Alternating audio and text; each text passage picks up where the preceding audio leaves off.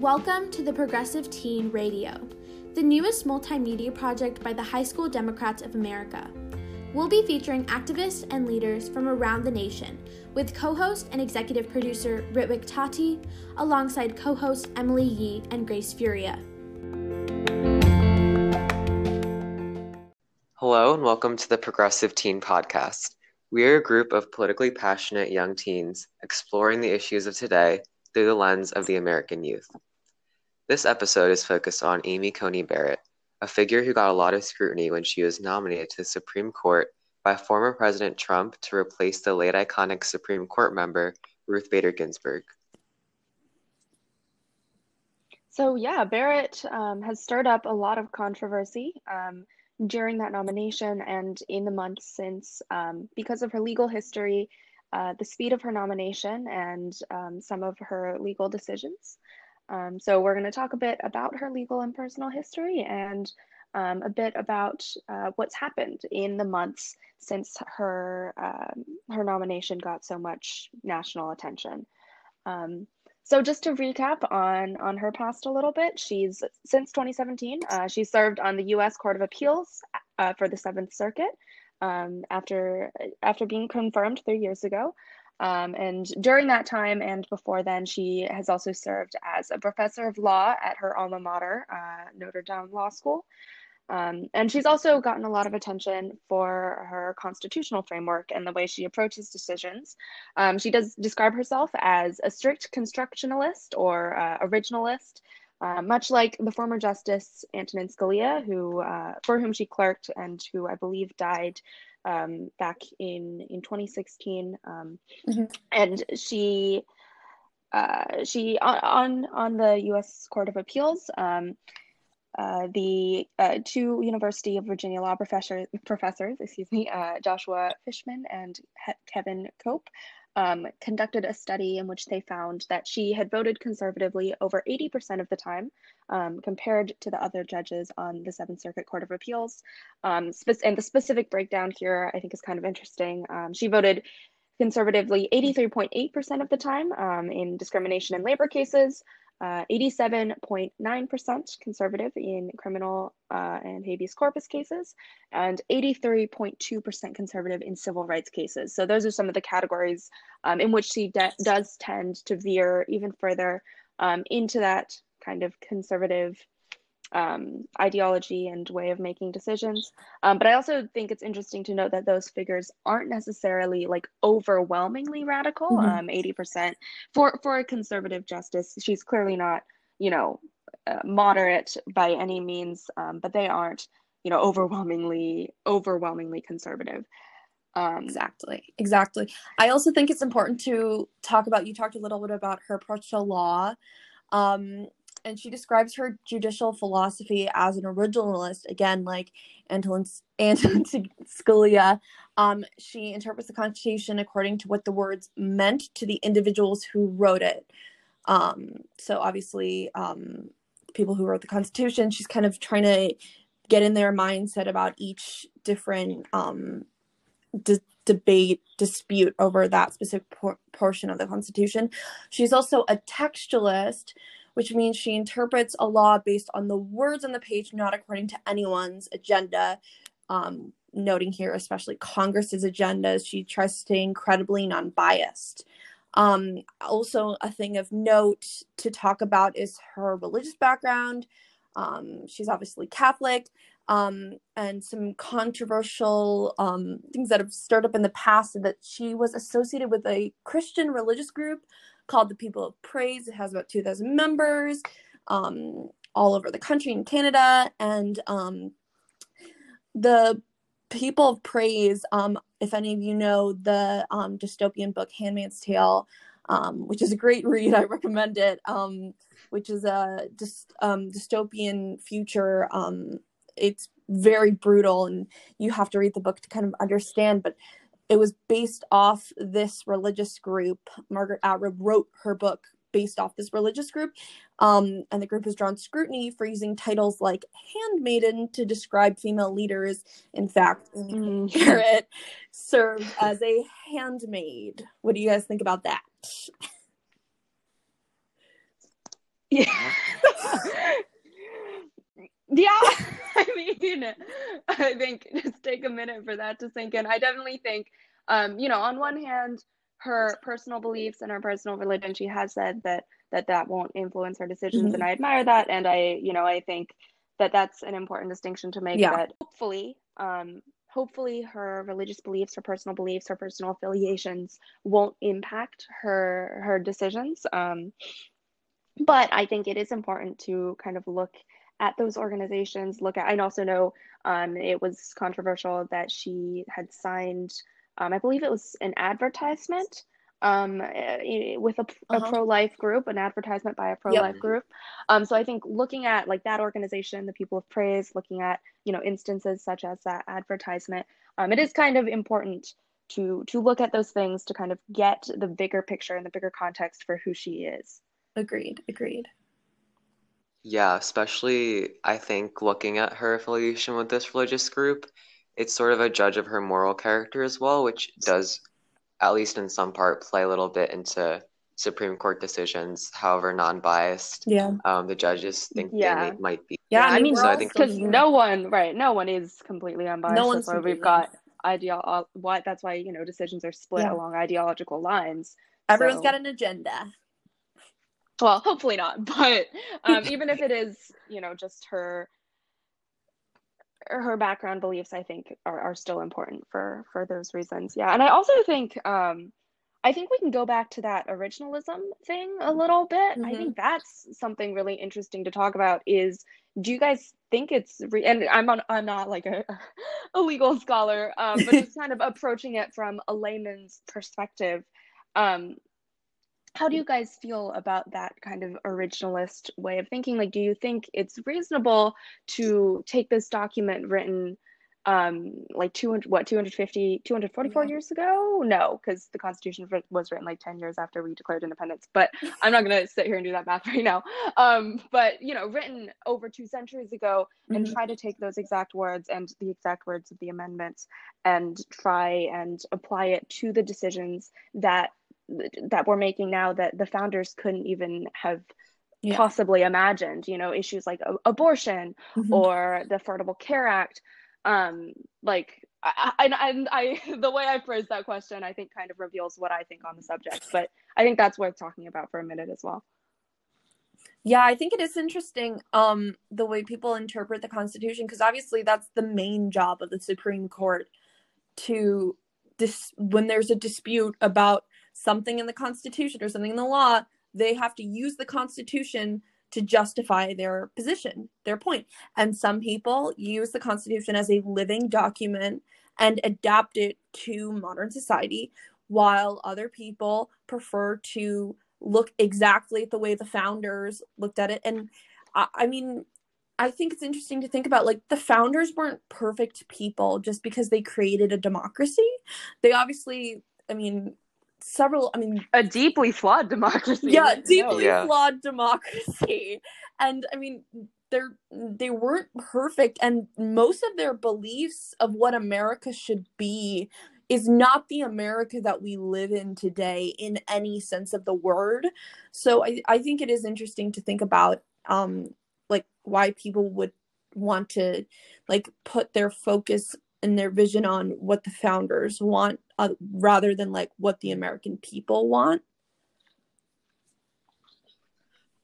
Yeah, frankly, I think like this um, originalist perspective is honestly like outdated just because I mean, if, if you look at the judicial system as a whole, um, even outside of like the Constitution, um, for example, like when FDR expanded the court, that mm-hmm. was largely just because of like how diverse the American identity and opinion had become, um, much more expanded than when the founding fathers um, consolidated 13 colonies into um, what America was at that time. You know, we expanded over to the West Coast. Um, we went through a whole like industrial revolution. Mm-hmm. There was a lot that just happened that shaped the American identity, and in, in turn, um, there needed to be changes made to the justice system. So I think what is best for the American people is to interpret the document in a way that is more contemporary and modern. Um, I guess like uh, trying to enter the minds of the founding fathers is not going to work. Yeah. Um, obviously, like things like cybersecurity or terrorism weren't huge.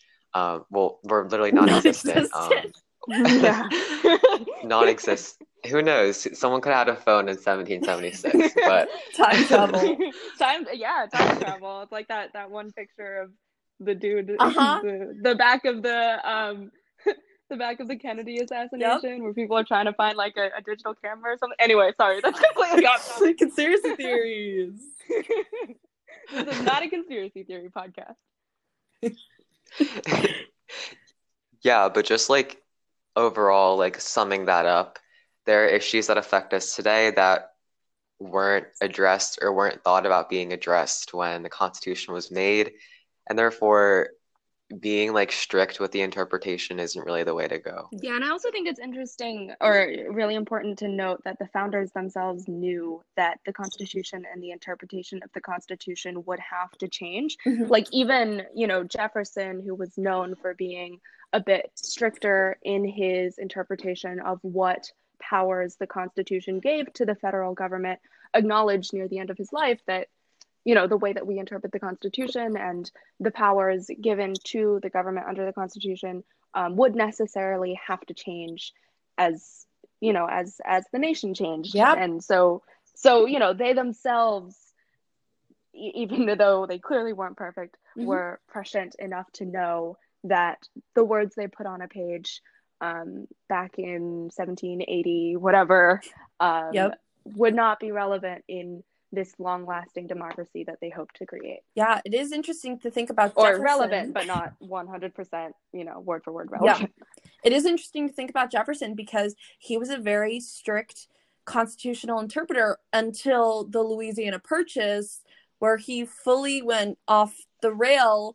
And uh, before becoming president, he was very strict to the Constitution. But then, as a president, I mean, Jefferson wasn't a very Jeffersonian president. So, I mean, when you think about like putting your mind into what the founders are thinking, like even Jefferson who like is considered one of like the greatest founding fathers in history like he didn't fully follow the constitution during his presidency.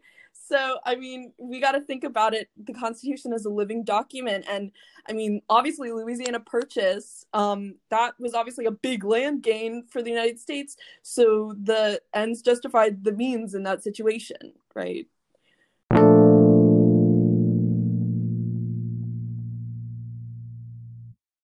Um, I guess like moving on towards um, October when obviously like her name and her figure started gaining a lot more attention, not only just because she was nominated, but um, she was undergoing uh, scrutiny by Congress. So, very quick recap of um, her controversial confirmation. Um, so, very last minute, right before um, obviously the presidential election at the beginning of November, um, we had a Republican Senate, and uh, it was the agenda of the Trump administration to uh, make their top priority to make sure that she was nominated by the Senate. Um, and that definitely broke precedent, although people tried to show that it was borderline unconstitutional um, or just like almost disrespectful or immoral. Um, and then the final vote for the Senate was extremely close. Um, I believe one of the closest, if not the closest, uh, vote for a SCOTUS nominee ever, um, 52 to 48. And from there, she was nominated to the court, um, I believe, just before the November election. So I guess like this close Senate vote that we have, breaking precedent, um, I guess like the upheaval of what happened in politically aware Mhm. America. What what do you guys all think about that? Yeah, I mean, I think definitely it was kind of a continuity of the many breaks in precedent and the many breaks in these kind of unspoken rules. Because again, I'm not like a a legal scholar or anything, but I think the the rule that you know um, Supreme Court nominee should not be pushed pushed through in the last minute. I don't think that's a written rule. I think it's more of like an unspoken moral um, guideline guideline that the that Congress has um, that our government has ad- adhered to um, for the last 244 years, and um, and so I, I think it was interesting to see kind of that be one of the many unspoken rules that that administration um, and that this Republican Party kind of pushed over in favor of getting to their means or getting to their ends. Yeah. I also think, I mean, I remember when I heard that RBG died, and it was obviously a very, very somber, like horrible night. Um, but it felt like they were like dishonoring her memory by pushing this so fast. Like, yes, she was a Democrat, and yes, but she also was an incredible, like, person who made like improved so many people's lives and created that kind of precedent for women and politicians everywhere. Like yeah i did it. You can do it too. And i mean she was obviously an extremely influential person in many of our lives. She specifically influenced me to um, start participating in politics. But um, it kind of felt like they were rushing through it obviously because of their political agenda. And i get it. Everyone has a political agenda but it felt like it was kind of like tarnishing her memory and what she wanted for the supreme court and what she wanted for our nation. Yeah and i just to interject one one other small thing here um, because you mentioned um, you know rbg's legacy as a crusader um, for gender equality for for women's rights. I also think it was interesting um, that that Trump chose to to nominate a woman uh, almost as this kind of like it it, it felt nominate a woman who would not um, fight, for, fight for women's rights in the same way who would actually undermine uh, who could potentially undermine um, you know the advances that RBG and the advances that people who worked with her and who believed in her and who fought for the same issues that she did um, who could undermine those issues kind of in like a i think that yeah I, I'm sorry, I know that it wasn't extremely coherent, but I think that kind of almost added insult to injury. That it Yeah. was, he was, it was almost this like kind of throwing a bone moment that really, um, really revealed even further the hypocrisy of what happened um, in this kind of like trying to I don't, I don't think he was trying to like compromise in any way. I think he was way past that point. Um, but I, I, th- I think it was more of this like trying to disguise um, the. I don't know if um, like dishonesty The is the right word, but the hypocrisy, yeah, to Mm. use that word again, um, to kind of disguise that in the form of nominating a woman who would actually work to undermine the advances um, that we've made for gender equality in our judicial system. Yeah.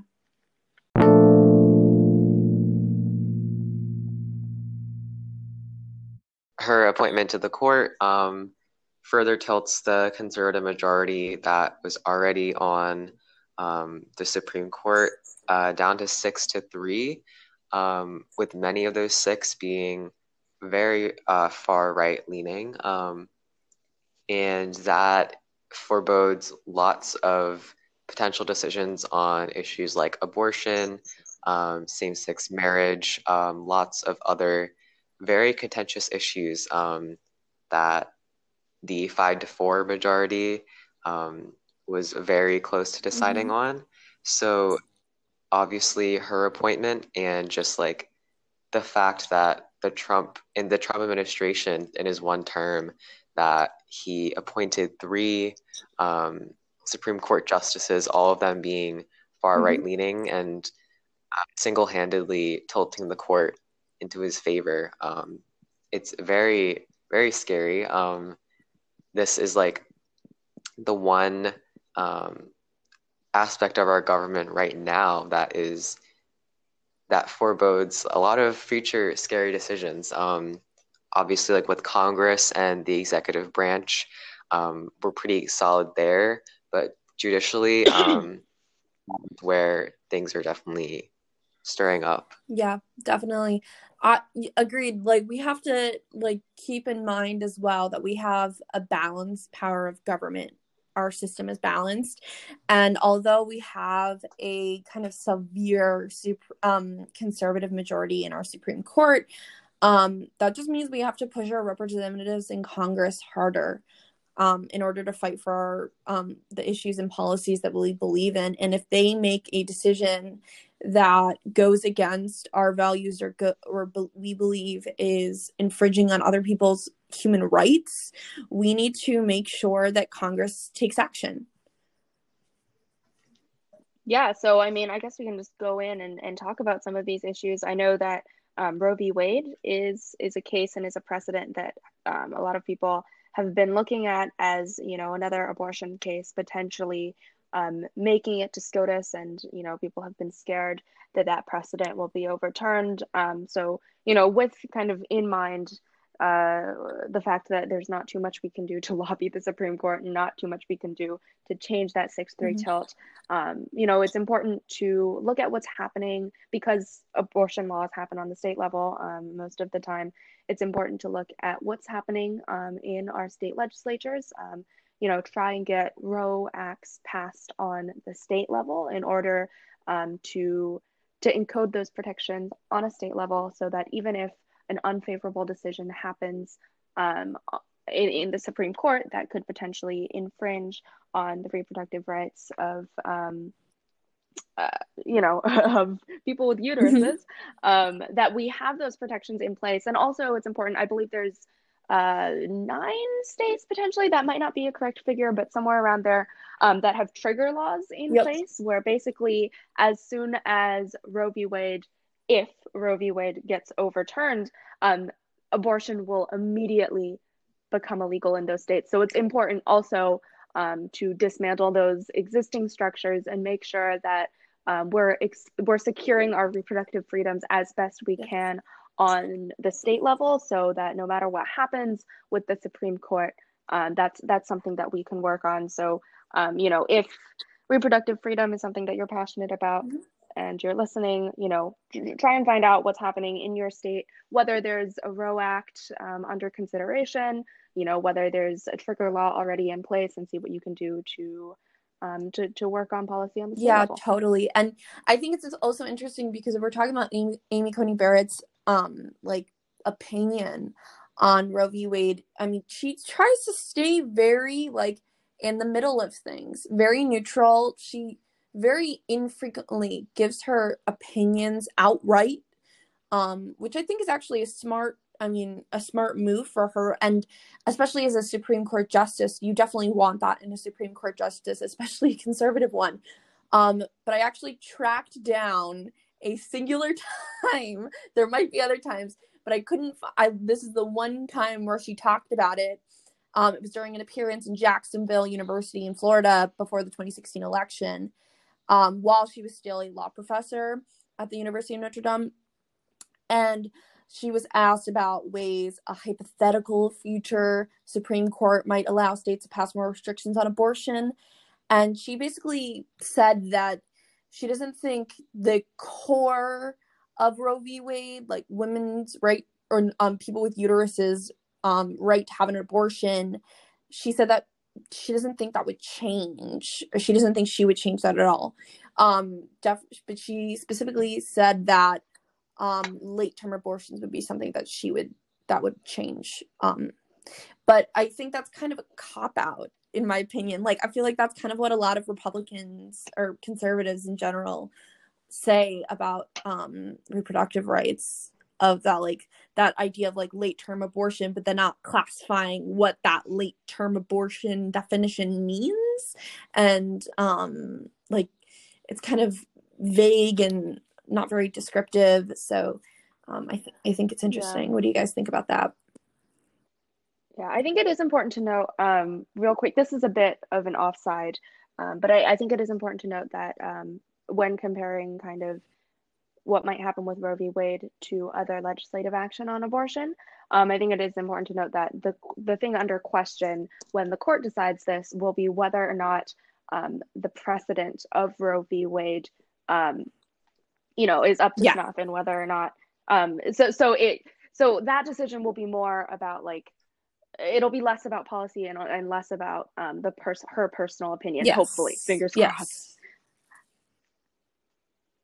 Yeah, on the back end of what Grace was saying, I think just the presence of um, Barrett on the Supreme Court, like obviously, um, abortion has been a very hot topic issue the past few years, but I think her presence on the Supreme Court has Mhm. really intensified um, a lot of what we're seeing in states, like even today with the um, abortion ban Yeah. happening in South Yes. Carolina. Which Um, actually, update on that. Um, uh, uh, since I'm from South Carolina and I'm so so so happy about this. Um, that was just uh, it was ruled illegal, and so there that's uh, not going to go Oh, into that's effect awesome. um, for now. So that so abortion is still legal in South Carolina. Um, it that what happens with that that may get overturned. It may come back into effect, but um, for now that has been ruled illegal, and I'm I'm elated about it. But sorry, continue. Yeah, that is so awesome. Um, but yeah, like even just the fact that abortion bans or like reproductive restriction bills are being introduced into state legislatures is a Mhm. very big problem, um, especially because the last election we saw a lot of um, intensifying Republican dominance in state legislatures in the South, um, Mhm. which is like the more um, targeted area for uh, over like Mhm. beliefs on overturning Roe v. Wade and banning abortion.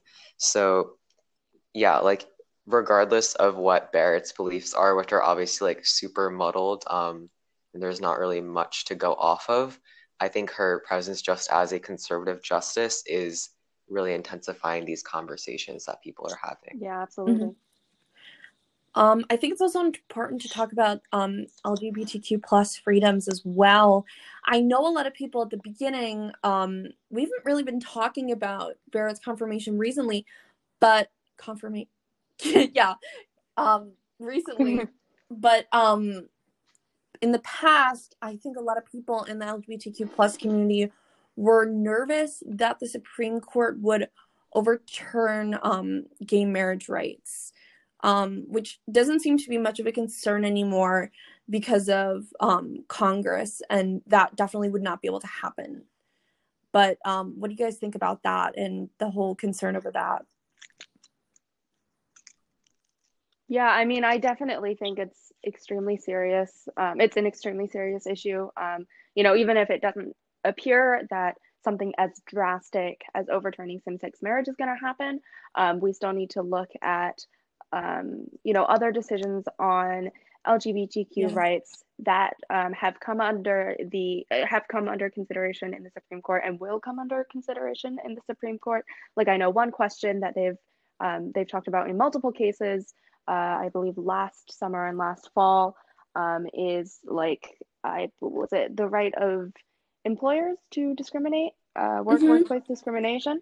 Um, so that's something that has come under scrutiny, and um, that that case that was decided. Uh, I don't I don't remember. I believe in July or August. Yeah, I, I think so. Um, that was that was a six three majority um, that actually uh, reaffirmed um, workplace non-discrimination. Um, and so, you know, cases like that that may come back to the Supreme Court um, and other issues of LGBTQ rights. Um, I, I do think it's important to to keep an eye on what happens there, and again, pass state laws, pass national laws, um, codifying LGBTQ rights into law. Yeah, Yeah, I think what's very clear is that um, even like like mentioned earlier, her beliefs are very muddled and all over the place, uh, depending on what position she was in as like a nominee, as a law professor. Um, but what we've seen uh, about her presence around LGBT rights is that a lot of LGBT hate groups um, really did support and vet her nomination. So um, we need to keep that in mind and uh, understand that the people that are behind her are um, proponents of homophobia and transphobia. Mhm. Um, and also, she is not a, she will not protect the rights of transgender individuals, No, um, definitely not. Definitely not. especially yeah, especially because of um, like not only her beliefs on like workplace discrimination, but also um, other factors related to Title IX and mm. transgender students. Um, and also, I think there was like a situation where she misgendered someone purposefully. Um, so there is just a lot going on there. Um, and this is definitely one of the more contentious issues, even if it has um, somewhat died down within the community. Yeah, yeah and it, it is important, I think, to still um, be actively aware of that threat and be working towards, um, again, towards codifying those right uh, those rights into law on the state and federal level. Mm-hmm.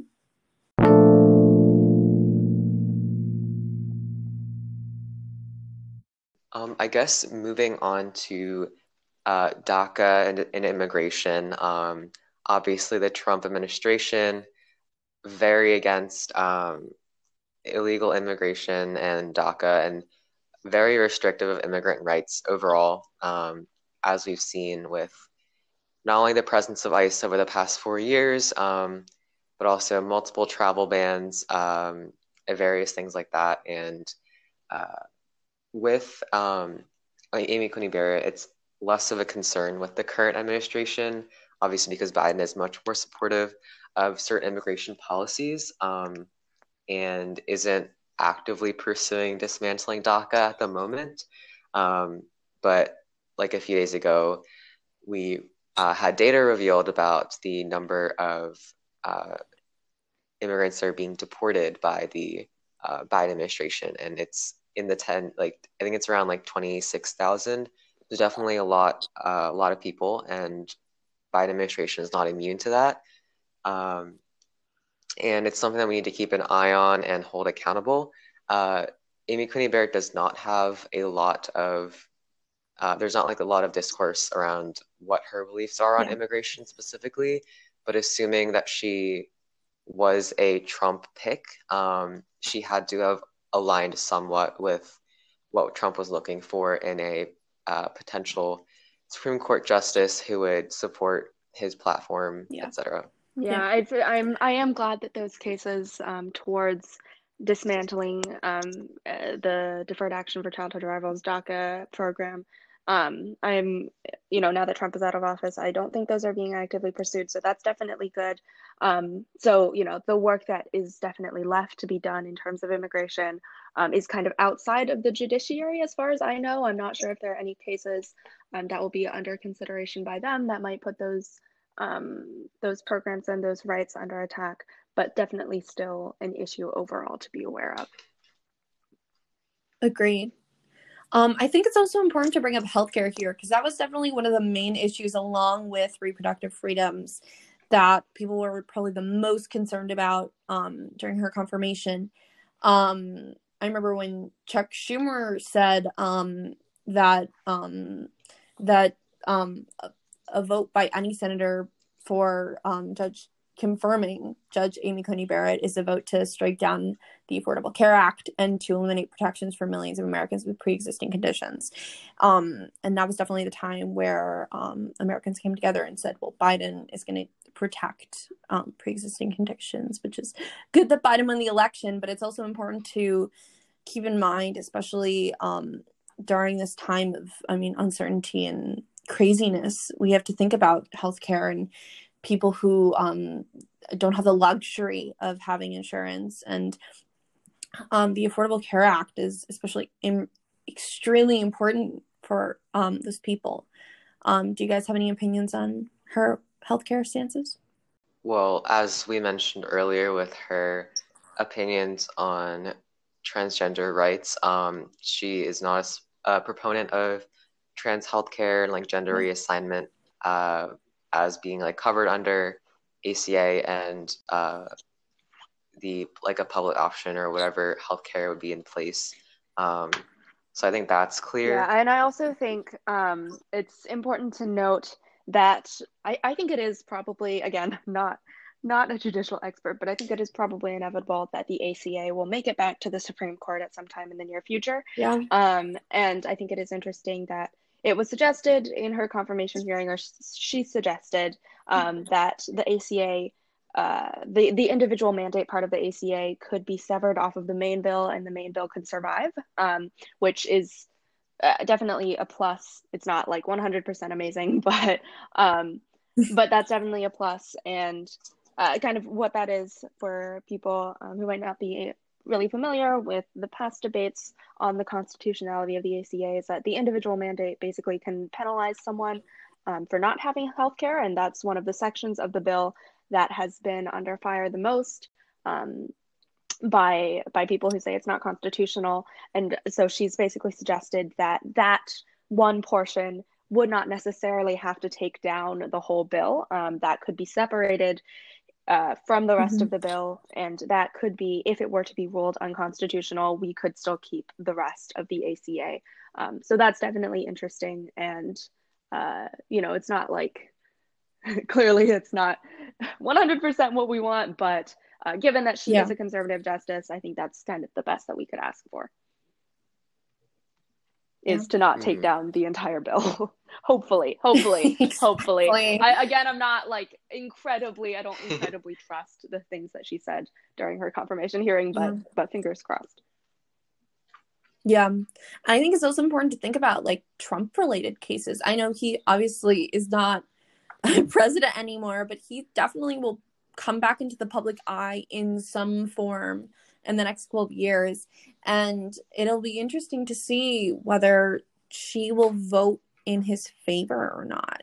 Yeah, it's interesting to note, um, considering, like mentioned earlier, the the one term that Trump served, um, there were three conservative justices justices appointed under his leadership, and I think that has I guess like not served as like a backing for him, but it definitely doesn't hurt him um, if he were to be put on trial or um, prosecuted in some way. Um, so I think what we are seeing is that the this quote unquote backing that he has is going to help him in these cases, um, and that's also pretty scary to see considering you know such a large such a large portion of the court has had like a not like a personal relationship with him yeah. but a working one and one where they were the ones who benefited. So it's definitely very messy in that uh, regard. So we just have to hope that um, justices put aside you know um, personal beliefs and values for the sake of prosecuting crimes and um, what yeah, and I think kind of um, since you kind of touched on the fact that Trump did get to have such a disproportionate impact on the partisan lean of the court. Um, I think it's mm-hmm. also mm-hmm. I think this is the last thing that we wanted to talk about is um, some judicial reform measures that have been um, proposed for a while and have have really been pushed recently um, with everything that happened um, in order to kind of reform the court and lessen the impact that any one president can have on our Supreme Court for decades and decades to come. Yeah, I think it's interesting um, the idea of court packing, which is um, basically when you subscribe increases in the sitting body of the Supreme Court. It's happened before. For now, some people are arguing that it's necessary in order to represent Americans um, more accurately and their ideologies and you know to offset the the current conservative majority that Trump appointed in his 4 years of presidency having such a like proponent mm-hmm. um like stance and um like changing the force of the Supreme Court um lots of people have called for court packing you know progressives especially i don't specifically think that Biden would necessarily do because I think it sets a precedent that um, could create could make the Supreme Court more political. And I know they definitely try to stay out of politics as much as they can. What do you guys think? Yeah, I mean, I think um, uh, did say that he wouldn't necessarily, uh, you know, look at packing the court, but I think, um, so speaking about um, judicial reform, another measure that has been put forth a lot um, is the idea of introducing um, Supreme Court term limits. Basically, you know, obviously, right now, uh, excuse me, um, right now, um, those uh, um, Supreme Court justices serve for a lifetime and until they, they pass away or they choose to retire. and um, mm-hmm. institutes instituting um, those term limits would basically limit the amount of impact or the amount of sway um, one president can have over what our court looks like for decades, um, which you know, and there there is, I think, a, a bit of like I, I, obviously there's arguments on both sides, but I think the main argument towards doing that is it's this kind of common sense measure of like why should a president who was not chosen by most Americans and who only served for four years get to impact um, Supreme Court decisions that will, you know, change the way our um, our judicial system and our like laws look for the next potentially decades. Yeah. I mean, she's Amy Coney Barrett is mm-hmm. 49. That's a long time that she could stay on the Supreme Court. Yeah, and I also think it's like important to look at the historical precedent that we have, um, with obviously uh, FDR being the one to expand the Supreme Court to nine justices. And if we look at his motivations behind that, it was uh, during his first term when the Supreme Court was at its smaller amount. Um, a lot of his New Deal legislation got struck down. Um, uh, looking looking uh, back, like historians find that the New Deal um, was unconstitutional, borderline socialist, um, which obviously was like not um, not a big like uh, political ideology at that time. Um, and I think we need to. I think we need to. Uh, yeah. Wow, I'm blanking. Um, I think we need to realize that uh, court packing itself has historical precedent, but it also can be unconstitutional and can be seen as um, partisan pandering or making the Supreme Court more political yeah. than it needs to be. And I think, like for us as Democrats, um, it, it's like an added benefit, but in the larger picture, it's just to represent more of the American people because of how how far we've come and how like how much we've expanded um, not only not only in diversity but also in like in education um, in like various regions in the issues that we need to debate on um, in the different cases that we need to prosecute there's various factors into why the court mm-hmm. should be expanded um, but I think what a common counter argument will become is that um, when the historical precedent occurred, when Supreme Court the Supreme Court was mm-hmm. expanded mm-hmm. to nine justices, it was mainly for FDR's yeah. personal motivations. Um, obviously, he was doing it for the country. He wanted the New Deal to be passed so that people would be supported financially.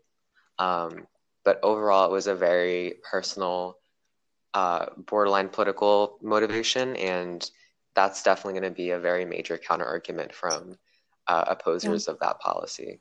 Okay, so I think that kind of wraps up our conversation on Amy Coney Barrett. I definitely think a lot of these issues that we've talked about, um, you know, her personal, uh, her her her approach to decisions, um, and the uh, the changes that we will see happen um, on these contentious issues, you know, things like abortion, LGBTQ plus rights, the ACA, um, and you know attempts at judicial reform will definitely be things to look at um, going into this next year and going to the, into the next four years of the Biden administration, um, and you know however long uh, Amy Coney Barrett sits on the Supreme Court. Um, so all of these things will definitely um, be things to continue to look at. And so yeah, we hope that you've um, learned something new in um, in, in, this episode. Thank you guys for listening. Um, yeah, like Emily said, we really provided as much information as possible on Amy Coney Barrett. There's not a lot out there um, because she hasn't had a lot of activity on the Supreme Court. Um, but we provide what we can, and our team has worked extremely hard. So I want to thank not only you, the listener, but also our amazing team. Um, uh, our amazing co-hosts uh, Emily Yi and Grace Furia, as well as our outreach director Suha Chowdhury and our amazing executive executive editor behind the scenes uh, Mehar Sharma. So we had a lot of um, interesting sources that we used for our episode today. Um, we used an article from the National Law Review um, titled Justice Amy Coney Barrett's Potential Impact on the Supreme Court, President Biden's Reaction, Um, we used a New York Times article called Barrett's Record, a conservative who would push the Supreme Court to the right. And we used an NPR article um, called Biden's Response to Trump Court Pick Healthcare is on the Ballot.